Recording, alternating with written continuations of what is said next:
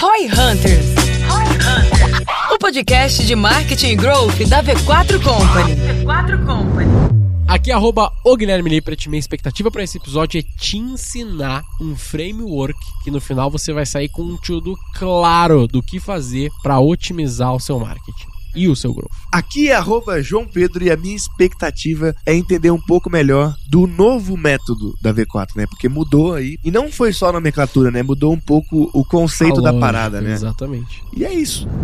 E eu queria deixar um recado também, pouco antes de começar o episódio, que é você do Spotify, você que tá ouvindo no Spotify, dá cinco estrelas lá. Estamos agora com cerca de 530 de votações lá. Vamos subir isso. Dura cinco segundos, velho. É menos que isso. Você vai lá avaliar este programa, cinco estrelas, ajuda muito. A gente quer ranquear melhor aqui no Spotify, então eu preciso da sua ajuda. Então vai lá também no episódio, três pontinhos para compartilhar, para que esse episódio apareça lá como muito compartilhado. Sério, não vai cair a mão e ajuda muito o seu programa favorito, que é o Roy Hunters, que eu sei que você não escuta esses papos aqui em nenhum outro podcast. E diminui aí a velocidade da esteira, faz isso agora, faz ali, dá a nota assim. Obrigado. Valeu. Você já conhece os quatro novos pilares de crescimento para 2024? No podcast Roy Hunters, vamos apresentar uma atualização dos pilares tradicionais de marketing da V4 Company. Esta inovação é resultado de estudos e experimentações realizadas pela maior assessoria de marketing. Hoje, compartilharemos tudo sobre as alterações nos quatro pilares tradicionais tráfego, engajamento, conversão e retenção. Deseja iniciar 2024 com uma atualização significativa nos fundamentos do marketing? Então ouça agora o Roy Hunters. Então, lembrando aqui, né, que esse podcast está sendo patrocinado pelo pessoal do Ekite. Se você tem projetos de marketing, se você tem um time de marketing, se você tem talvez uma assessoria de marketing tipo a V4, se você precisa gerenciar esses projetos de marketing, o Ekite é uma excelente solução. Aqui na V4 a gente utiliza o Ekite já há bastante tempo. Praticamente 100% das unidades da V4 estão gerenciando seus projetos de marketing com o Ekite. Aqui na descrição tem o link para você conhecer o Ekite para gerenciar os seus projetos de marketing. Fala com os caras que eles são bons.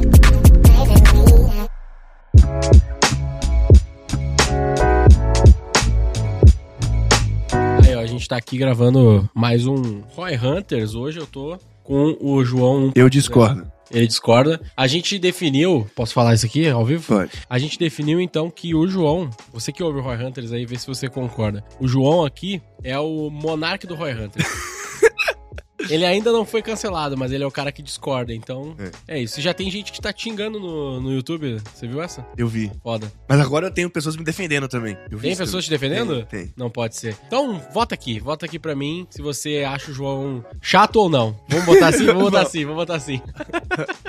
João, seguinte. Qual que é a ideia, tá? Eu quero te explicar e explicar aqui pra galera que tá nos ouvindo sobre os quatro pilares que a gente acredita que são os pilares mais importantes para você trabalhar no seu growth, no seu marketing. E a gente já falou disso aqui no Roy Hunter, só que nos últimos tempos a gente teve uma mudança relevante dentro desses quatro pilares que eu quero comentar pra galera aqui e também quero pegar a tua opinião, tá? Bora. Vamos pensar no seguinte, todos os negócios eles têm uma lógica, certo modo, universal na nossa opinião aqui, no nosso framework que a gente chama de método V4, a galera galera já deve ter talvez ouvido aqui, quem é mais novo talvez não, porque a gente não fala tanto também aqui no Roy Hunters. Mas qual que é a lógica, tá? Vamos pensar que a gente tá aqui em São Paulo, então, e eu tenho lá um ponto de venda de graça, 100% de graça no Iguatemi. Você topa abrir uma loja comigo lá? Sim. Sim, já topou. Então, pra galera que tá nos ouvindo aqui, né, se eu fosse fazer essa pergunta, geralmente a gente faz essa pergunta, por exemplo, numa palestra ou uhum. em algum evento ou algo do gênero, cara, sempre tem, sei lá, uns pelo menos 20, 30% das pessoas ali, no mínimo, vai levantar a mão e vai falar, pô, eu topava abrir alguma coisa no Iguatemi de São Paulo com você. Por que que a pessoa topa abrir alguma coisa no Iguatemi de São Paulo com a gente? Se o aluguel é de graça, sem nem saber o que a gente vai fazer, qual que é o business, qual que é uma franquia, o que que é, onde é essa loja, exatamente no shopping. Por que, que ela topa isso? Por que, que é tão fácil de aceitar? Porque na nossa visão, no primeiro momento, e o primeiro pilar aqui, que é o pilar mais decisivo pra gente abrir um bom negócio, é, nesse caso, um negócio físico, nesse exemplo, é o tráfego. Então todo mundo sabe que o Iguatemi de São Paulo, o melhor, sei lá, se é o melhor shopping é do Brasil, mas é, tá certamente aí no top 1, então vamos dizer aqui, de classe né? A, principalmente, né? Ele é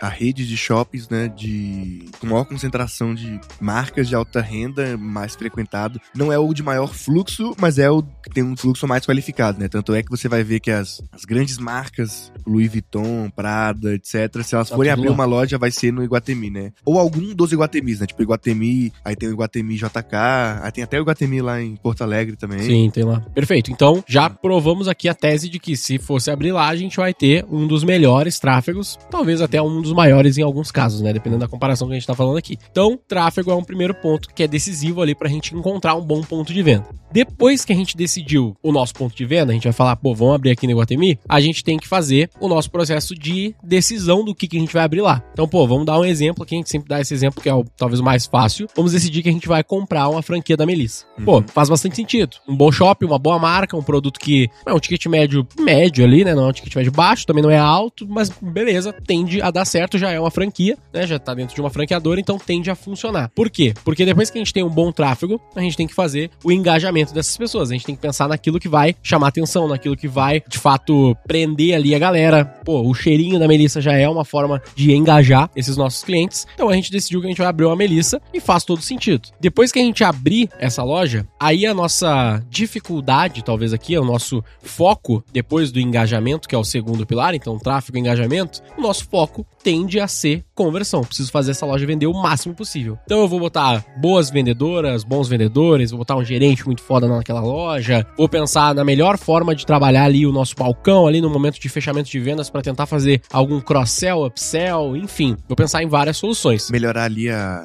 a vitrine, né? melhorar. Ah, a vitrine, dependendo do ponto de vista, a vitrine até é uma questão de engajamento, né? Porque como as pessoas estão passando, tu precisa da vitrine para que elas se engajem, entrem na loja e aí É, elas sim. comprem, né? Ok. Mas pensa comigo, se a gente fosse abrir, a gente abriu aqui no JK Iguatemi. Se a gente fosse abrir essa mesma loja, Melissa, de novo, no Iguatemi de Porto Alegre, que tu citou, pô, o pilar de conversão, o que, que a gente tem que considerar agora de diferença? A gente tem que considerar o meio de pagamento Banrisul. Porque aqui em São Paulo, whatever, ninguém sabe o que é Banrisul, ninguém Eu- eu- usa eu isso. não sei o que Você não sabe o que é o Banrisul, beleza. Já comprovou meu ponto. Se tu não considerar esse meio de pagamento, sendo um franqueado da Melissa, e for pro Iguatemi de Porto Alegre e não colocar o Banrisul, você certamente vai converter menos. É tipo uma Visa? É, cara, é tipo um banco do Rio Grande do Sul, literalmente esse Mas, é o nome. mas- mas ele não é Visa, Mastercard? Cara, eu não sei te dizer, na verdade. Eu acho que ele é, mas é que qual que é a questão, tá? Se não me engano, é Visa. Mas muitas pessoas no Rio Grande do Sul recebem o seu salário no Banrisul. Então, tipo, tem que ter o meio de pagamento lá e para facilitar pra eles, entendeu? Isso é um exemplo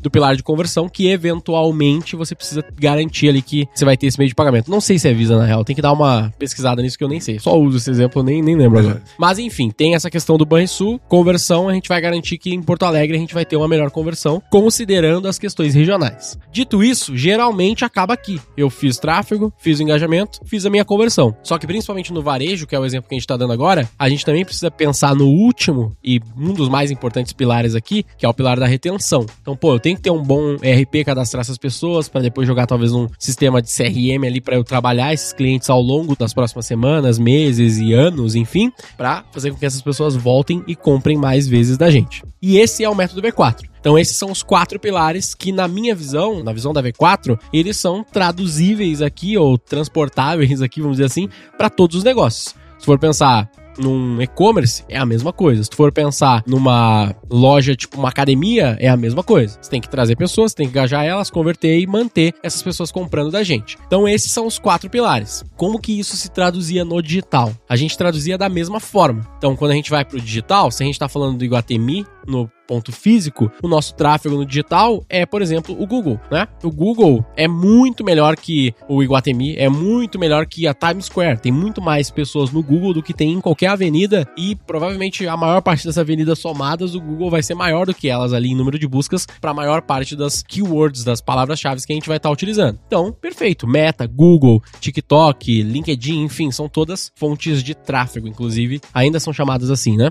Depois o engajamento. Pô, eu não tenho uma loja exatamente no digital, posso ter um e-commerce, né, que é uma fonte de engajamento, mas a gente gosta de traduzir o engajamento no digital como conteúdo. Pô, eu vou ter lá o meu Instagram, vou ter os Reels, vou ter os Stories, vou ter o YouTube, vou ter um blog, vou ter, pô, um monte de formas de engajar esse meu cliente no digital e elas são majoritariamente formas de conteúdo, de trazer mais informação para as pessoas. É, até mesmo na, na sua loja online seria o shooting que você faz, talvez um vídeo do produto, a landing page mesmo, né? Que é uma forma da pessoa. É, uma forma de É, eu engajamento. dou um exemplo que eu vi que agora os e-commerces estão começando a, a colocar mais conteúdo, né, na- nas landing pages, né? Que antes, é, tipo assim, era uma descrição de só texto, com meia dúzia de palavras que ninguém lia, e agora eu vejo que eles já colocam na descrição mesmo, tipo, imagens, benefício, como se fosse uma landing page de dropshipping da vida, assim. Sim. É uma forma, é um dos caminhos que você vai ter pra engajar esses clientes. E aí depois a gente também tem que pensar de novo na conversão. Então, pô, a conversão no digital vai ser o quê? Vai ser até uma visão de CRO aqui, né? De Conversion Rates Optimization. Então, todos esses ambientes e esses conteúdos, a gente tem que fazer essas pessoas converter pra que elas também, no final, façam a principal conversão, nesse caso, que é a compra. Então, pô, esse cara comprar o nosso infoproduto, sei lá, comprar o nosso produto no e-commerce, gerar o lead e ir lá pro nosso ponto de venda posteriormente pra comprar os, os nossos produtos da Melissa. Então, todas essas são as formas de conversão que a gente vai ter. E no fim, retenção. Pô, CRM, WhatsApp, todas as ferramentas que a gente tem de retenção vão estar ali disponíveis também pra gente fazer esses clientes comprarem mais vezes. Faz sentido isso aqui? Até aqui? Uhum. Então, esses são os quatro pilares traduzidos pro digital. Só que o que aconteceu? A gente começou a sempre, né, se estudando, tentando aprimorar ali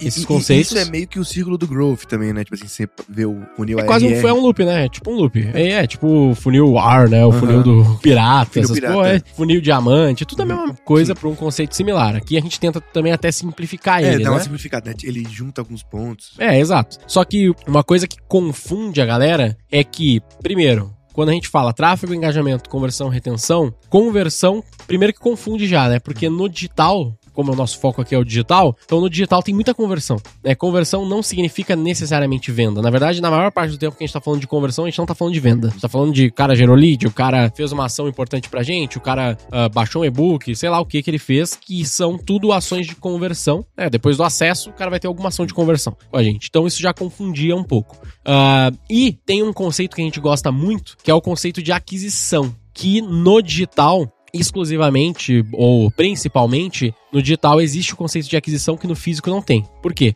Porque a gente pode falar que no físico é tráfego, porque no fim das contas as pessoas estão passando lá na frente. Se a pessoa passou na frente da nossa loja da Melissa, ela vai olhar pra nossa loja, talvez vai falar da tua vitrine, ela vai falar, pô, da hora aquela vitrine, legal, cheirinho, gostoso, mas eu não tô afim de comprar a Melissa agora, ela foi embora.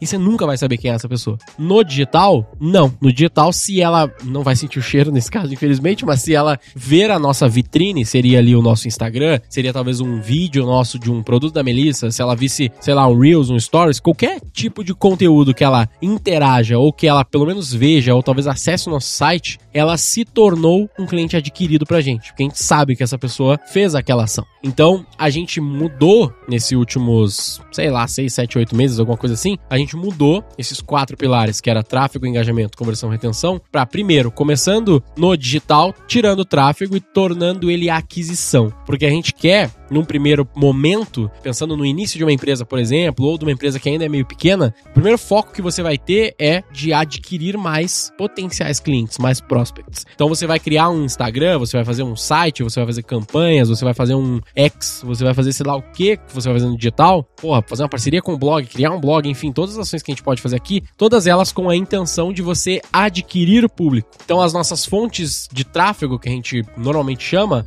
a gente gosta de chamar de fontes de aquisição, porque tudo aquilo vira público que eu posso trabalhar depois para engajar, esse não muda. Então, depois que eu tô adquirindo essas pessoas, eu preciso engajar elas o máximo possível. E aí, o que que acontece? Dentro de aquisição, eu vou ter, como eu disse no digital, N conversões, né? Eu vou ter o cara que, por exemplo, o cara que ele acessou o nosso site e ele baixou um e-book, ou ele se cadastrou para ver uma live nossa na sexta-feira, esse cara converteu pra gente. Então eu vou ter várias conversões. Quanto mais conversões eu tenho com o meu público, melhor, porque eu tô engajando mais esse cara. Então nesses primeiros dois pilares eu vou ter várias conversões. Então o pilar de conversão, ele se transforma em monetização. Então depois que eu adquirir esse público, tô engajando ele, eu preciso monetizar esses caras. Então eu preciso fazer com que eles se tornem clientes que estão pagando, clientes pagantes. Então, pô, seja um produto mais barato, seja o nosso produto principal, ticket, high ticket, enfim, não importa. Mas depois que eu adquirir, eu preciso fazer ele monetizar. E depois que ele monetiza, de fato, eu volto daí pra retenção. Então, fazer esse cara monetizar Então, quais mais são e os quatro mais vezes. agora? Agora é a aquisição, que é a nossa, o nosso foco de trazer os nossos potenciais clientes, engajamento, Ah, sim, monetização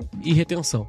Aquisição, engajamento, monetização e retenção. Então são esses quatro pilares pro digital. E a gente gosta também de falar que, de novo, né, aquele que tem o conceito de growth loops, mas é como se fosse o infinito, como se fosse o símbolo do infinito. Então a gente começa em aquisição, a gente vai para engajamento, a gente monetiza, a gente retém para depois investir mais em aquisição, engajamento, monetização, retenção. E aí a monetização ela tá bem no meio desse loop, porque a gente pode estar tá trabalhando como se fosse cada lado do loop. A gente vai ter de um lado aquisição, engajamento, no meio monetização, do outro lado, a retenção, que volta para o engajamento no meio. Esse é o loop. E eventualmente a gente vai estar tá trabalhando, dependendo da empresa, a gente pode estar tá trabalhando em uma das duas pontas. Então, por exemplo, quando a gente atendeu o Spotify, ele está trabalhando principalmente aquisição e engajamento. Ele só queria, literalmente, a nossa meta era, a gente estava falando com eles lá, era CPM. Cara, eu preciso do menor CPM possível, eu tenho que trazer o máximo de usuário, eu preciso de instalação. Ah, mas e ROI, né? Cara, não se falava de ROI, não se fala de monetização, não se fala de fazer os caras se tornarem assinantes premium. A missão é colocar um monte de gente nesses seis países. Um monte de gente para dentro e começar a engajar elas com o próprio produto, que o próprio produto já faz o, o, engajamento ali, que é conteúdo no fim das contas, né? Então, eles trabalhavam principalmente esse lado aqui. Depois, naturalmente, eles têm que trabalhar a retenção desse cara para também monetizar. A monetização e a retenção desse cara para fazer com que esse business sobreviva, né? Mas um outro exemplo é o caso da XP caso da XP, e a gente entrou com eles lá para trabalhar muito mais o lado direito desse loop aí, que é o lado de retenção e monetização. Entendeu? Por quê? Eles precisavam principalmente ali pegar os contatos que eles já tinham adquirido, tinham milhões, na verdade, de clientes adquiridos, pessoa que baixou, que cadastrou, que abriu ali a conta, mas não fez o primeiro depósito, enfim, vários pontos de conversão que eles tinham ali,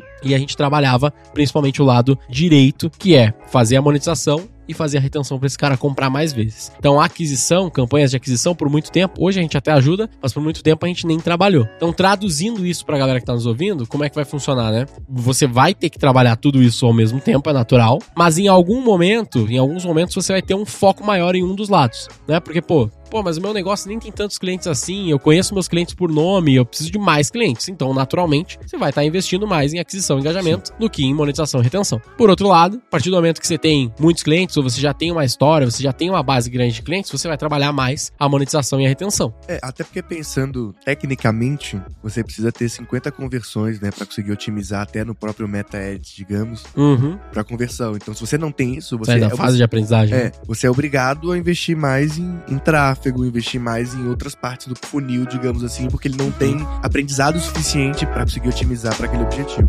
Exato.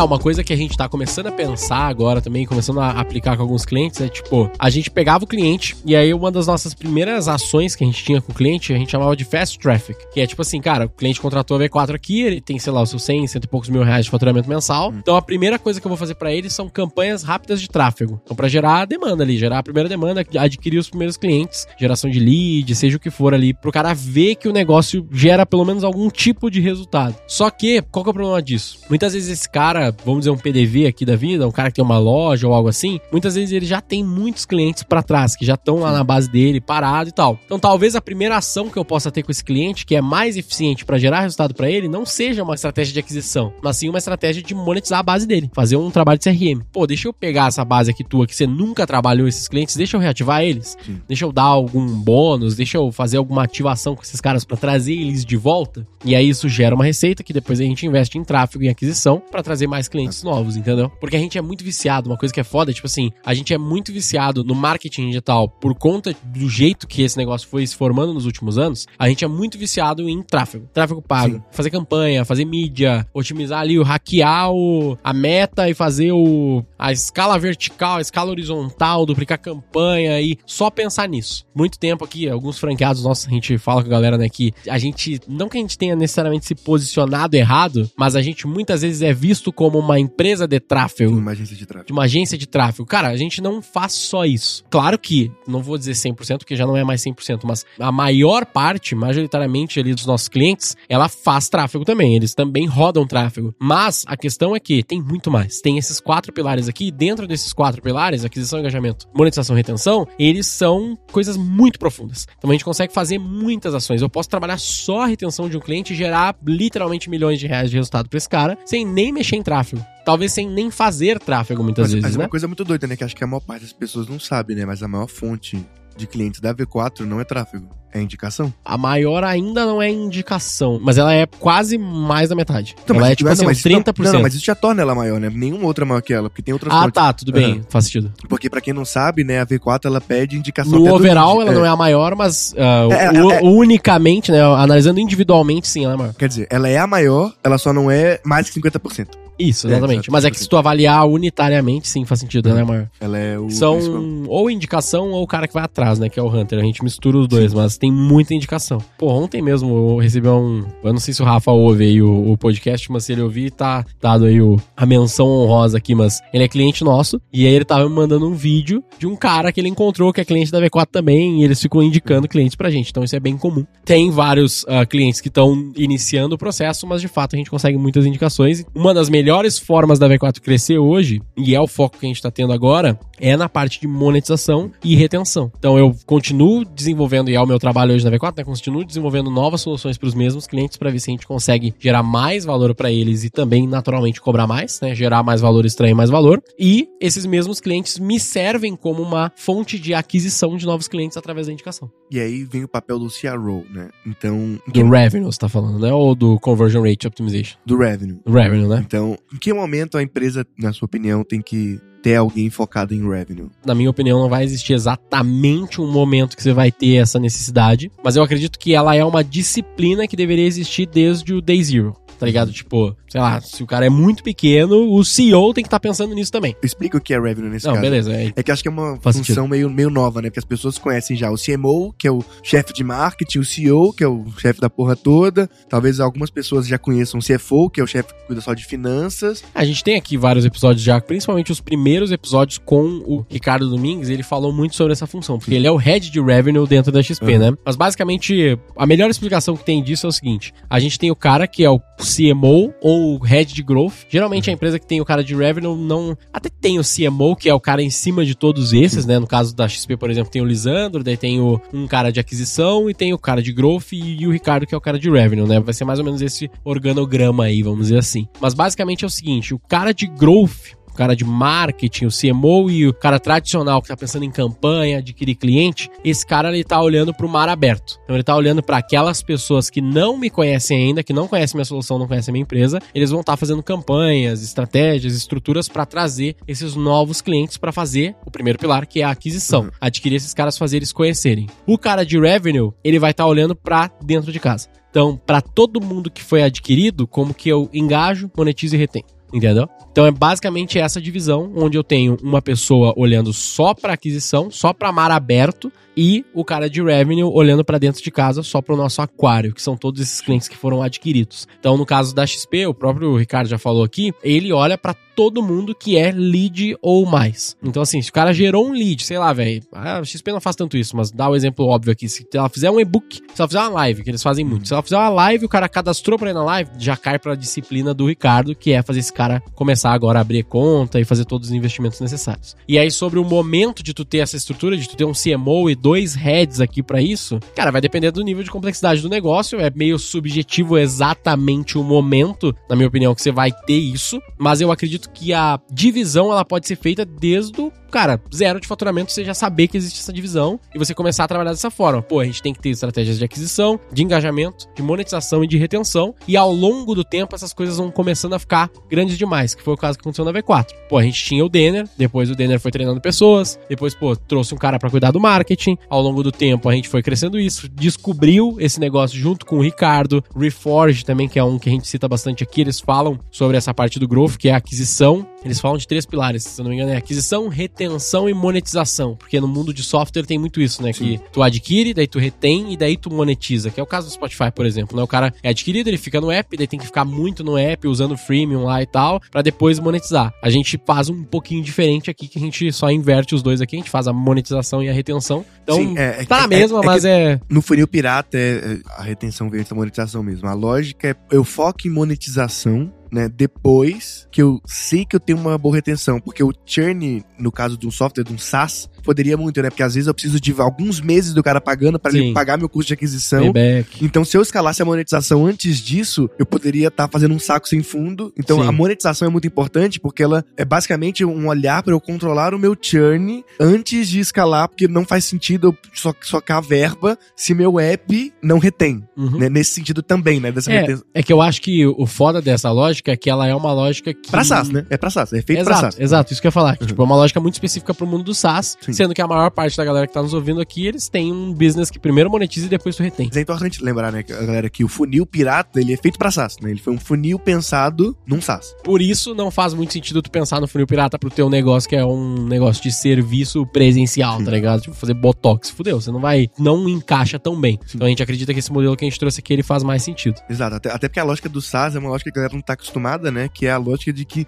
dificilmente você vai conseguir ROI 1 no primeiro mês da assinatura do cara, né? Dificilmente. Você sempre opera no prejuízo alguns meses. É, Que, natural. que é muito raro num business físico alguém Sim. ter isso. O exemplo mais claro disso, assim, que pode ocorrer é o varejista, né? Porque o cara, pra ele adquirir um cliente, é muito caro, a margem dele já é muito pequena. Então ele tenta lucrar o máximo possível na primeira Exato, compra. Na primeira compra. Né? Porque ele não pensa nesse aspecto da retenção muitas vezes. Até porque ele, como ele não é um- uma assinatura, ele não tem como prever direito que o cara vai fazer a segunda compra, né? É, tu consegue com mais volume, lei dos grandes números, você consegue começar a ter uma média, não, né? não, Uma sei, mas, noção. assim, mas depende, mas não necessariamente aquele cliente, entendeu? Porque assim, o cara Ah, pode estar comprando uma geladeira e acabou. Já era, É. fudeu. É, Exato. É, conforme tu vai tendo mais clientes, tu vai conseguindo sacar mais ou menos essas médias aí, né? Mas o fato é que é muito comum que o cara não faça absolutamente nada pra reter esse cliente. Então, assim, Não, você foi lá, comprou uma geladeira e foda-se. Tipo assim, o cara nunca mais vai falar contigo e já era. Eu tava falando com uma amiga minha que ela tem um business físico em São Paulo, tipo, super conhecido, tipo, tem mais de 20 anos a empresa, e os caras faturam algumas dezenas de milhões. E ela nunca acertou o marketing, ela não, não investe hoje quase nada, assim, no marketing. Ela tem uma equipe de marketing, mas tráfego não consegue fazer direito, ela até tem uma pessoa de WhatsApp, mas, por exemplo, quando eu falei pra ela, você tem dados do cliente? Eu, assim, tenho no sistema. Mas eles nunca pensaram em usar aqueles dados, assim, cliente que não vem há seis meses, pra ativar. Tipo, cara, é muito bizarro. é, É, eles- restaurante? é que se eu falar o business fica muito óbvio. Ah, tá, entendi. Mas é uma empresa pra alto padrão. Tá pra, bom. pra alto padrão. Tá amplo o suficiente pra ninguém saber quem é. E aí, eles só pegavam o WhatsApp pra falar o cliente atual. Tipo assim, pra. Enquanto ele estava sendo atendido naquele exato momento, entendeu? Eles não. Pra fazer a venda, vamos dizer assim. É, não só a venda, né? Mas, tipo assim, até um, um depois, tipo assim, ah, como é que foi? Mas uma vez. E depois não Sim. fazia mais. Como é que foi? Nossa, foi excelente, amei. É. Beleza, obrigado. E já era, acabou, E aí, mais fala. e aí tem toda aquela base de clientes que, que eles até sabem, tipo, muito no feeling que o cara vem de volta. Sabe? Tipo assim, ah, o cara vem de volta porque eu sei que É, mas todo mundo tem o, o business experiencial, o cara tem aqueles clientes que ele já conhece, assim, por nome ou algo assim, né? Tipo, vou te dar um exemplo aqui na frente do escritório, tem o Greenjoy. Sim. É, E o aí- é o restaurante favorito da Vicky, inclusive. É, cara, é muito bom, eu gosto muito também. Mas eu fui ali esses dias e aí eu sempre como a mesma merda naquele lugar, que é um wrap de frango e já era. Aí eu cheguei lá e aí a, a atendente, ela olhou pra mim e falou assim: wrap de frango XPTO com esse, esse, esse molho? Aí eu, caralho, é esse mesmo, é esse aí que eu É. quero.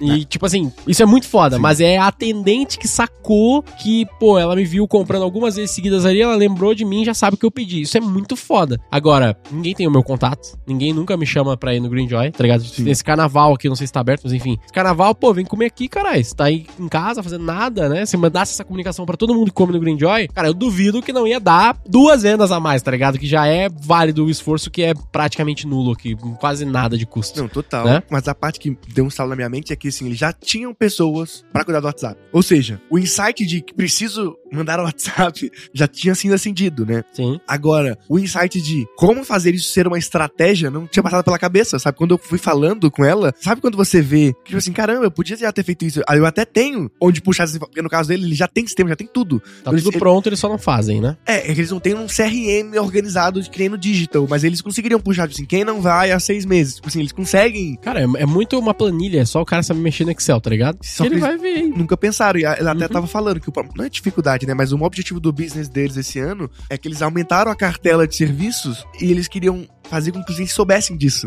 Falei, Sim. pô, mas por que você não mandou WhatsApp? Ah, a gente não pensou. Caralho, que loucura. Eu acho que a graça do método V4, esse framework que a gente tá falando aqui, é o cara, sei lá, abre um nem precisa abrir nada. Pega e bota num caderno, sei lá, ou bota num Miro, pra quem é mais tecnológico ali. Bota esses quatro pilares. A gente gosta de fazer isso, a gente faz o draw flow na V4. Então a gente pega e a gente coloca quatro quadrantes, que são esses, né? Aquisição, engajamento, monetização e retenção. E a gente começa a desenhar, literalmente é um desenho, por isso que a gente chama de draw flow, é um desenho do fluxo, do que, que a gente vai fazer em cada etapa. Então, qual que é um exercício legal para todo mundo que tá nos ouvindo aqui? Para você que presta serviço ou para você que tem um negócio? Pega e faz um desenho, pode ser num papel, a gente gostava inclusive de fazer principalmente no papel que é mais fácil. Então você vai colocar os quatro quadrantes na horizontal, aquisição, engajamento, monetização, retenção, e você começa a desenhar agora o que, que você já faz em cada um deles. O que, que você já tem no negócio, não é pensar em novidade, é falar, cara, eu já faço hoje eh, os meus clientes, eu adquiro eles aqui no Instagram, e aí depois eles vêm pro meu WhatsApp e eu engajo eles com conteúdo no, no Zap, depois eles vêm na loja, aí eles monetizam, e ah, eu não faço nada de retenção. Provavelmente vai ter um- uma vibe assim. Normalmente retenção é o que mais fica,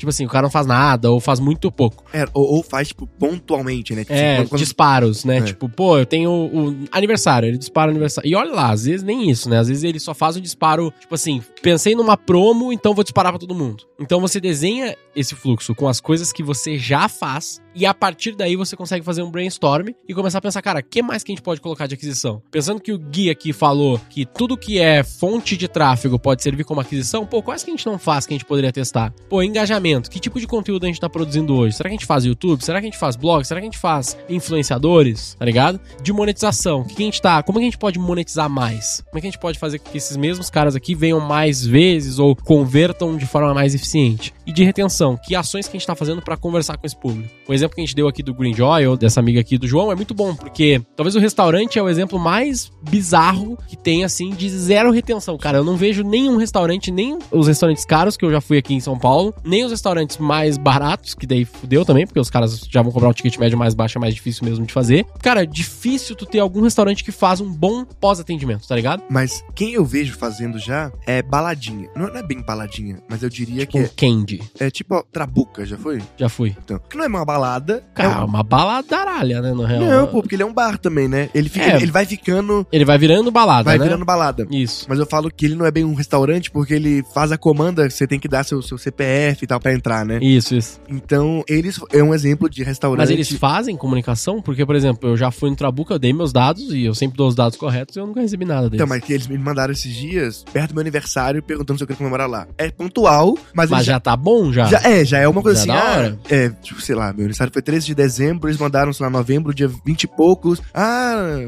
vamos comemorar o aniversário? Dá pra fazer aqui e tal, era meio que isso. Aí eu vi eles fazendo e eu vi mais uns outros dois estabelecimentos parecidos com eles nesse esquema. Sim. Que nisso é porque eles já têm, né, os dados, né? Porque eles, como é pra maior de 18 anos, né, os lugares, eles acabam fazendo a comanda. Por isso que eles Sim, pedem sim. os dados. Mas realmente, fora esse tipo específico e fora no aniversário, eu nunca vi ninguém fazendo. É, mas sabe o que, que me deixa muito de cara? É os restaurantes que eles pegam os teus dados, ou empresas, vamos Uhum. dizer assim, que pegam os teus dados e não fazem nada. Tipo, o Trabuca, beleza, ele fez pelo menos a comunicação um mês antes do teu aniversário, alguma coisa do gênero assim. Legal. Agora tem vários restaurantes que eu vou que o cara pega os dados, pega telefone, às vezes pega fucking e-mail, que é mó trampo, CPF e não faz nada. Mas pior que isso, é o cara que teoricamente acha que ele tá pegando dado, mas o funcionário faz errado. Já aconteceu comigo várias vezes, do tipo, tem lá o campo endereço. Cara, se eu pede pra você dar o endereço, é que ele vai estar usando de alguma forma esse endereço, né? Tipo, rede grande, né? Que eu falo. E aí o funcionário, ah, a gente põe aqui o CEP da loja sempre pra ficar mais rápido de fazer o cadastro, sabe? Ah, sim.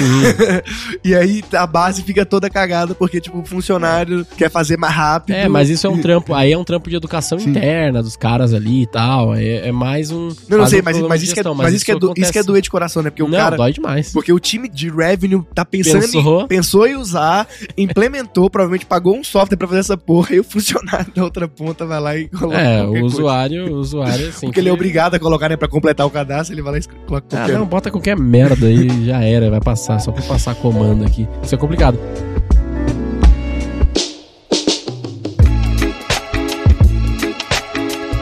Um outro exemplo que eu tenho, que entra dentro de pilar de retenção aqui, é o de fidelidade. Sim. Tipo, o Debet, que inclusive acho que vai virar cliente aí. Eles têm um, um programa de fidelidade bem bom lá, bem óbvio assim. Cara, um ponto pra cada real que você gastar no debet e depois você pode gastar aqui com os mesmos produtos dentro dos pontos que você foi gerando. Quem tem também agora Maravilhoso, mano. é a Farfetch. Farfetch, caralho, mas é, é caro esses daí, né? Não é um negócio de luxo, Farfetch? É, é um negócio de luxo, assim, eu, de vez em quando eu compro algumas coisas lá, Uhum. e aí fazia um tempo já que eu não abria o app, e aí agora eu entrei de novo e eu vi que eles têm, tipo, pontos mesmo, meio, igual, igual pontos. Fidelidade mesmo, fidelidade, Igual, né? Tipo assim, você é um cliente bronze, você é um cliente ouro, você é um cliente diamante. Uhum. Só que eles deram um destaque, assim, muito top no app. Tipo, a primeira coisa que você faz quando você entra no app agora é ver a porra do seu status e as vantagens que você teria no próximo status. Eu vou adicionando no carrinho. Mas é vantagem ou é tipo um cashback pra produtos? O que que é? É algumas vantagens lá, tipo assim, você vai ter... Frete grátis, sei lá. Eu acho que você vai ter, tipo assim, alguns produtos você vai ter antes, você vai ter prioridade em comprar algumas coisas, sabe? É, vou até tem essa, tem essa pegada da exclusividade, né?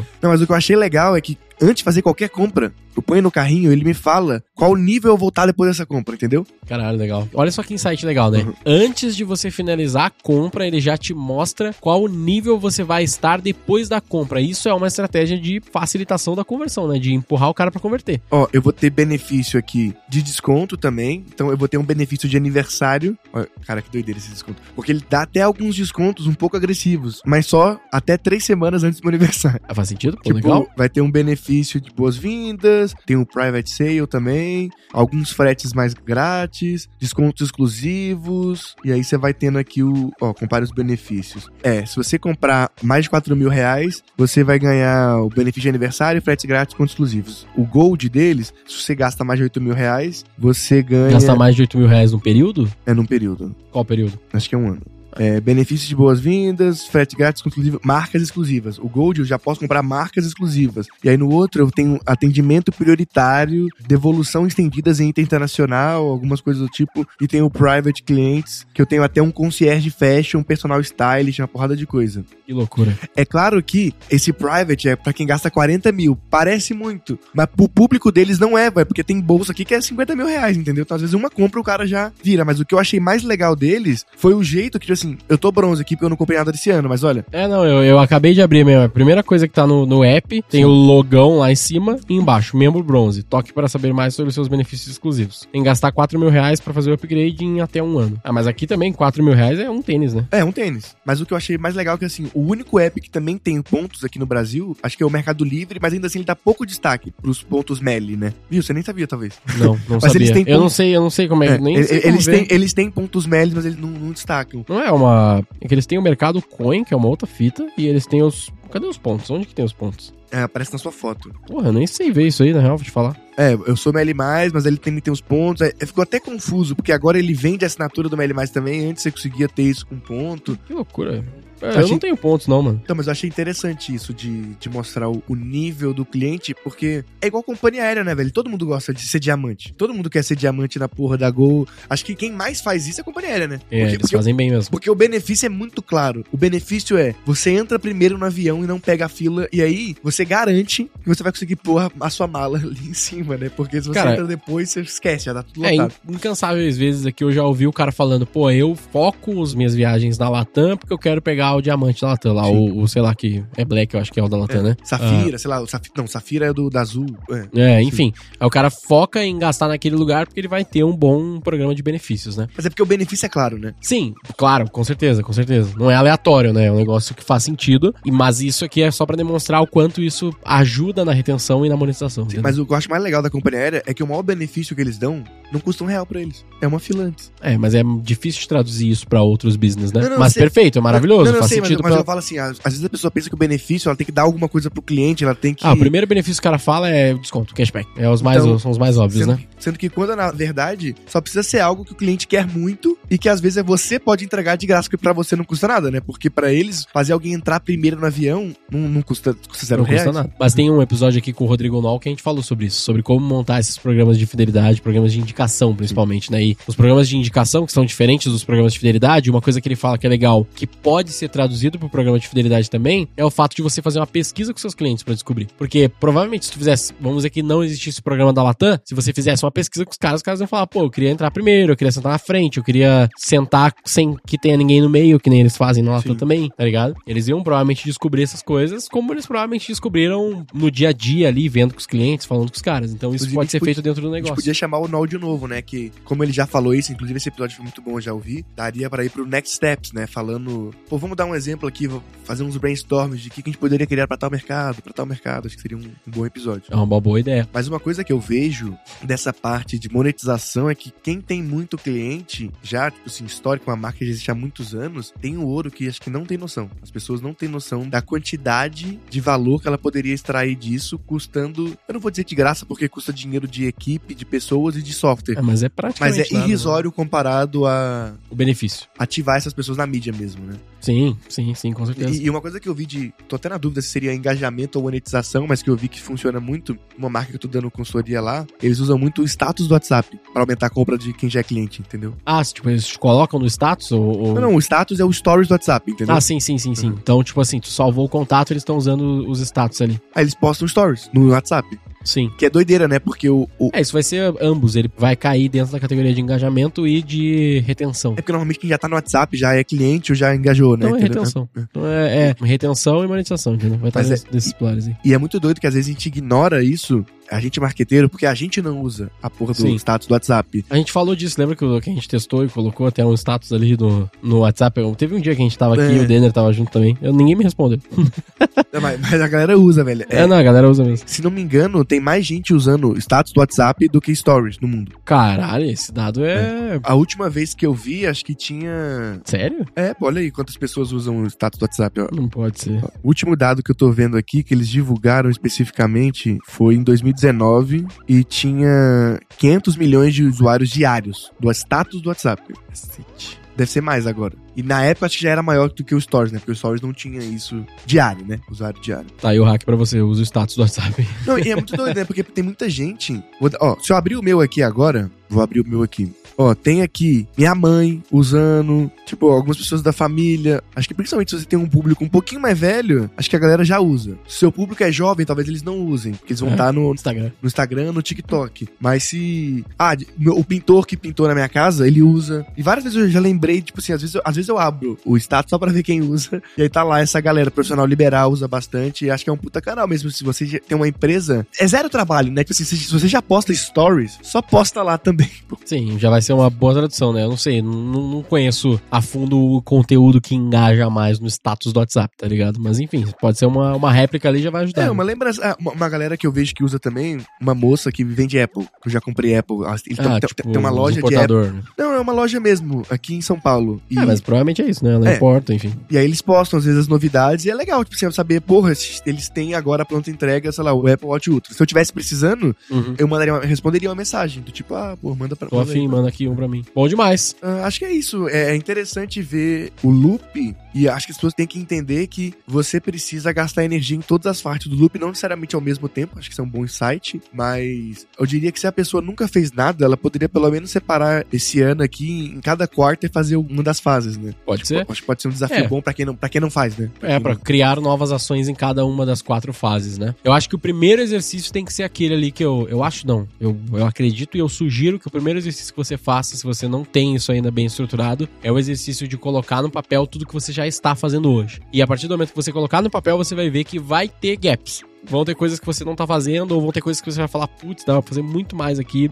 e eu tô fazendo pouco. Então esse exercício é bom, e a partir daí prioriza qual deles tu vai atacar quarter a quarter ou mês a mês, né? É que um erro que as pessoas cometem é que todo mundo quer vender mais. Uhum. Só que eles pensam só no número final, venda. né? E eles esquecem que existe todo um, um processo. Sim, não tem como eu falar pra você, olha, pra você vender mais, faça isso. Porque a venda, ela é milhares de coisas que aconteceram antes que Sim. fez o cara comprar. Sim. E aí a pessoa acha que a forma dela vender mais é só vou pôr mais dinheiro em mídia, Uhum. né? Tipo, porque quando você investe pouco, por algum tempo isso é uma verdade, né? Você aumenta a sua verba sim, sim. e aí você co- continua vendendo mais. Por muito tempo você consegue mês a mês dobrar a sua verba. né? Exato. E aí a pessoa entende que se ela focasse na prática em melhorar cada métrica desse grande funil ali, que é se eu tenho mais abertura de e-mail, se eu tenho mais pessoas que olham pra minha vitrine, se eu tenho mais Uhum. pessoas lá que entram na minha loja, e, e entendesse essas como coisas que precisam ser melhoradas também, né? E não só a primeira e a última, Sim, sim. ela teria mais resultado. E na prática, Com quando certeza. você separa isso nesses quatro pilares, você tá olhando individualmente pra essas partes pra entender que o final que todo mundo quer que aumente, que é a venda, ele depende de outros fatores. É que no fim das contas o que tu quer que aumente, é, quando a gente fala venda, é a tua receita. E essa receita ela pode vir por cada um desses quatro pilares, né? Essa é a ideia. Pode ser de novos clientes, pode ser dos mesmos clientes, pode ser dos mesmos clientes indicando novos clientes. Então tem muitas formas de fazer e esse framework eu acredito que ele resolve, resolve não, mas ele dá uma clareza. Tipo, eu acredito que o mais importante é o cara ter uma clareza do que é possível de ser feito em cada uma dessas frentes, entender que fora isso,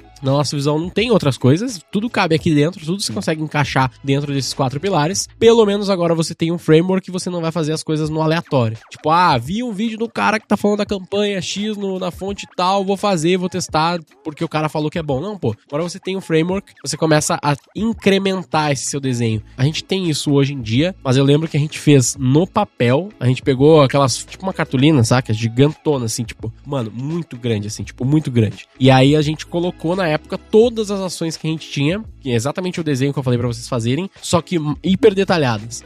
Então, tipo assim, a gente não colocava, ah, é aquisição no YouTube ah, com mídia pra depois engajar com também o YouTube, pra depois esse cara ir pra um site, pra ele ficar no nosso CRM. A gente detalhava, tipo assim, cara, no YouTube eu faço esses cinco vídeos, esses cinco vídeos no desenho, assim, tinha o roteiro de cada vídeo no desenho, então o vídeo vai ter tantos segundos disso, não sei o que disso, não sei o que disso, depois ele vai do vídeo pra outro lugar, que vai ter um pitch no vídeo, e a gente detalhava, tipo, todo o desenho de todas as ações que a gente fazia na V4. E eu vejo que a galera não tem isso. Então, a galera faz no aleatório, tá ligado? Então esse é, o para mim, o total. melhor exercício aqui. Esse é o maior problema do marketing das empresas. Quanto mais eu conheço empresas e vejo o marketing delas, eu vejo que é isso, que é, eles fazem um monte de coisa, que Uhum. eles não lembram mais por que, que eles começaram a fazer aquilo, Uhum. e eles só continuam fazendo aquilo, Porque e é eles o que têm eles já fazem. porque é o que eles já fazem, e eles têm zero clareza do porquê eles fazem o que eles estão fazendo e o, o que, que eles esperam de resultado final. Sim. Então, o que eu vejo muito é aquela discussão do, porra, preciso aumentar a verba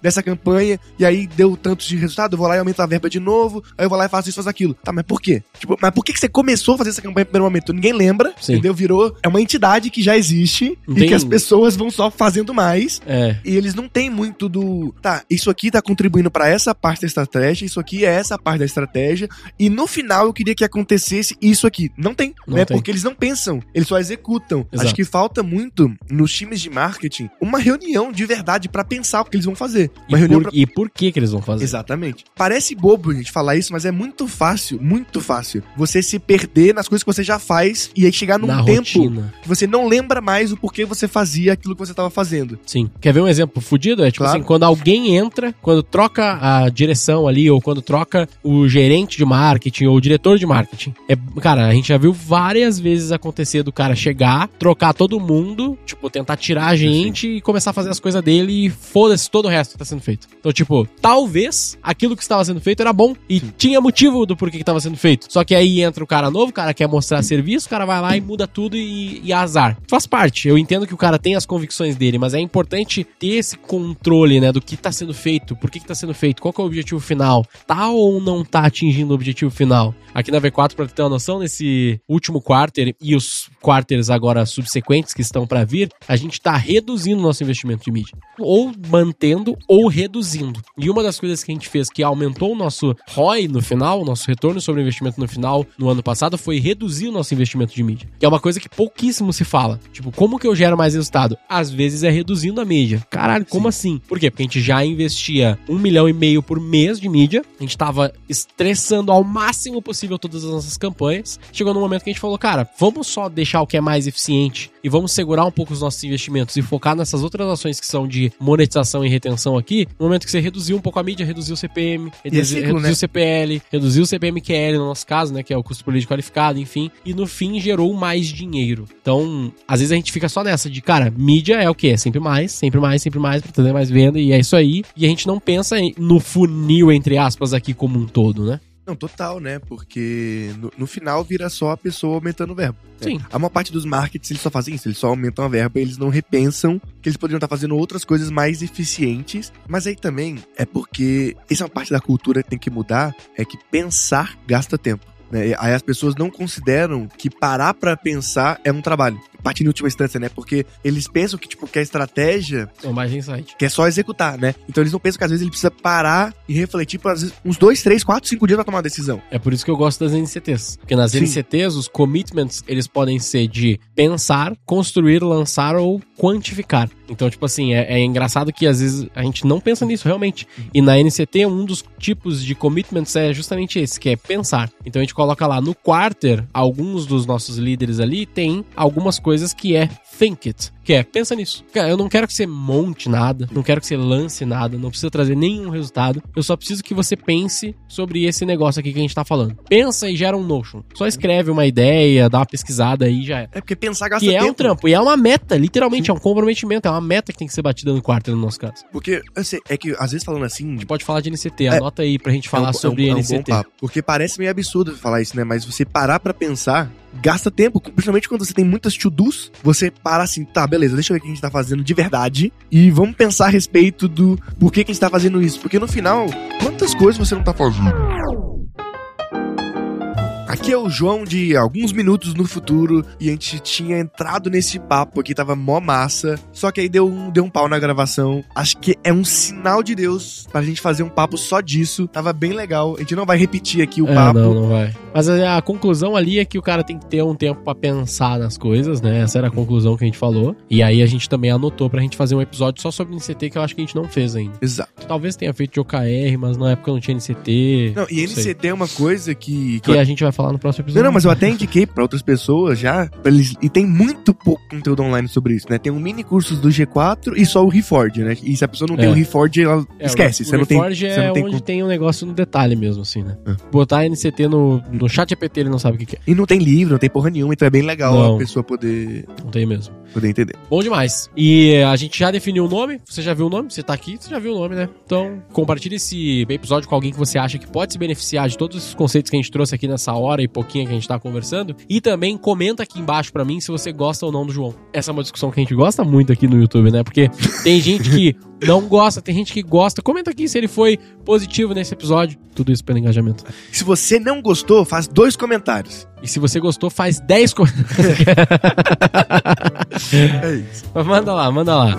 E that's it. Muito obrigado.